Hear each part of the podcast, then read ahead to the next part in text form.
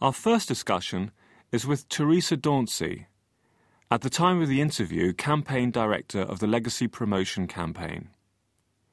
The campaign has managed to unite over 125 UK charities and arts organisations in a concerted effort to raise the percentage of wills that include a gift to charity. The long term vision is to establish leaving a charitable bequest as being the social norm. I began by asking Teresa if she could start by describing how organisations tend to fit legacies into their overall fundraising strategy. Um, it's extremely difficult to say how um, different organisations fit legacies into their strategies because it varies immensely. For some organisations, it's completely central, and for others, it's a very low priority.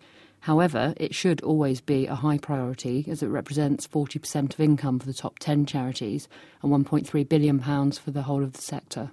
I believe that legacies are always a viable option for funding. Um, any organisation that has supporters has got the potential um, to get legacies, um, and legacies may be the most desirable and viable option for someone as a funder. Um, what will change is how um, this need is communicated to different groups of donors, because it may be that there's some sensitivity around particular donor groups, and the organisation will need to be more subtle in their marketing. Do you think there's a reluctance to ask for legacies because of the inevitable link with the benefactor's death? Well, for instance, if you work for an organisation that deals with terminally ill people, there may be beneficiaries who also support the charity financially, and it may seem to be slightly insensitive to approach them very directly about legacies. Whereas it may be completely appropriate to put information in a general newsletter that goes to all supporters of the organisation when they can make their own decision, they don't feel they're being very directly targeted. It's quite a difficult process because for the majority of organisations, they don't know who their legators are quite often. So it is it is a very difficult process. Um, what organisations can do is make sure that there's a message about legacies in everything that they do in some form or other. So, be it in newsletters, be it in um, annual reviews, they need to make sure that anyone who has any contact with the organisation knows what an important source of funds it is. What they can also do is, with their groups of supporters who are known to them, do some more direct marketing and give people more information about the potential impact of legacies. How do organisations use research to help them grow their legacy income? In terms of research that organisations do around legacies and around people who leave them legacies, it's very varied from case to case. So, some organisations do very extensive research into the motivations of donors, um, the motivations of legators, the history of their donors and their pledges, and others will do very, very little. They just let the legacies come in, if you like.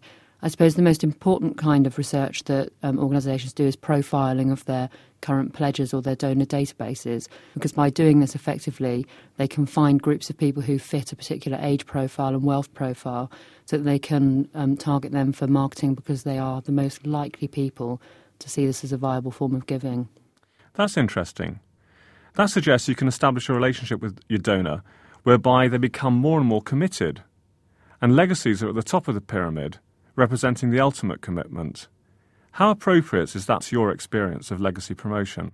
Um, I think it's very appropriate where you've got an individual that you know um, is able or wants to give immediately. So they're starting with a donation and you can develop them through in the way you discussed. But I think it's also appropriate to find people who want to support an organisation and ask them immediately for a legacy pledge and do the reverse if you like. So you could speak to them about supporting you regularly now after they've made that pledge. Um, and the other thing that I think is important to bear in mind is, is a point I made earlier, um, which is that quite often um, charities don't know who their legators are going to be. A lot of people don't tell the organisation that they've actually put them in their will. So that obviously makes it much more difficult to develop them through a pyramid if they're anonymous. What's the best way for an individual charity to promote this way of giving? There's so many things that organisations can do, um, and one of the most important ones, I think, is to just put information out regularly through their normal forms of communication with their donors and supporters and beneficiaries.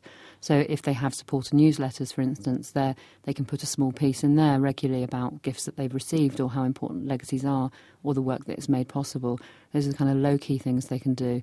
Um, if they're feeling a bit more um, prepared to approach people directly, they can develop special leaflets again very much focusing on the need um, rather than on the process. I think there's again, historically, a lot of organisations have become very legal in the language that they use, and donors generally don't engage with that. So they need to be very careful about how they communicate.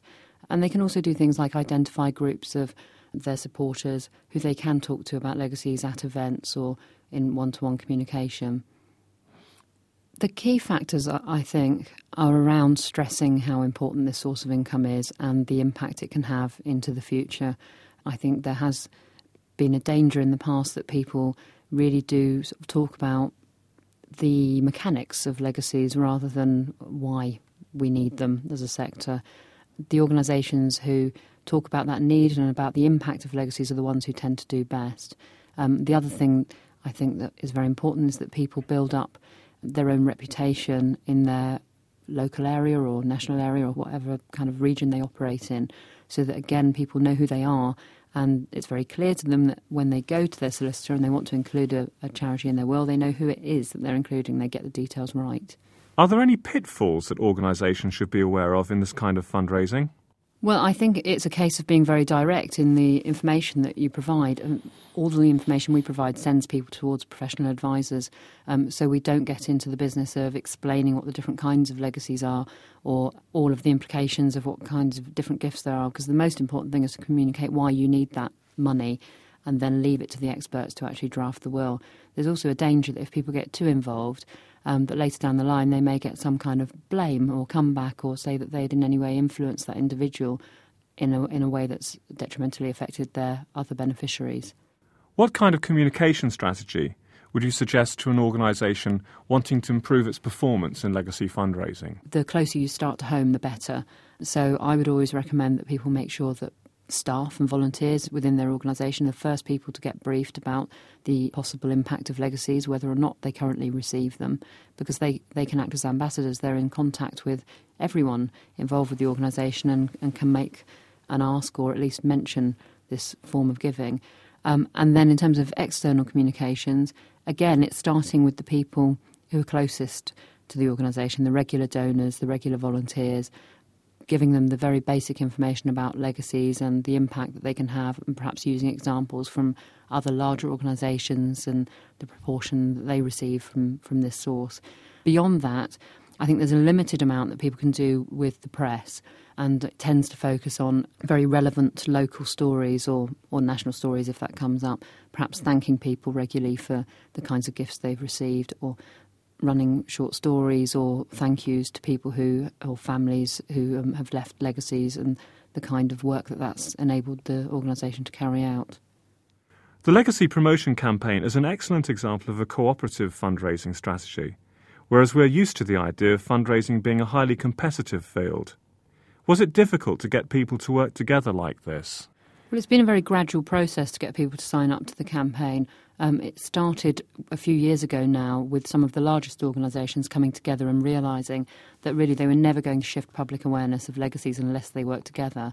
Um, and that kind of helped to propel others into joining up as well. And it's kind of carried on. People have just realised that there's a lot of sense in working together, that we can achieve a lot more, and that there's a whole load of benefits for them by working with us as well in terms of the learning they can get from our research and from the general promotion that we're doing. Um, I think probably the most important thing for people to remember is that actually only 4% of the population leave legacies at the moment, um, and that most recent research has shown that what has been happening is that the legacies that there are are being divided between more and more organisations. So that kind of proves that competing with each other is counterproductive. And what we really do need to do is increase the number of people who are including legacies so that everyone gets a bit of a bigger slice of the pie. From the Open University. For more information, go to www.open.ac.uk forward slash use.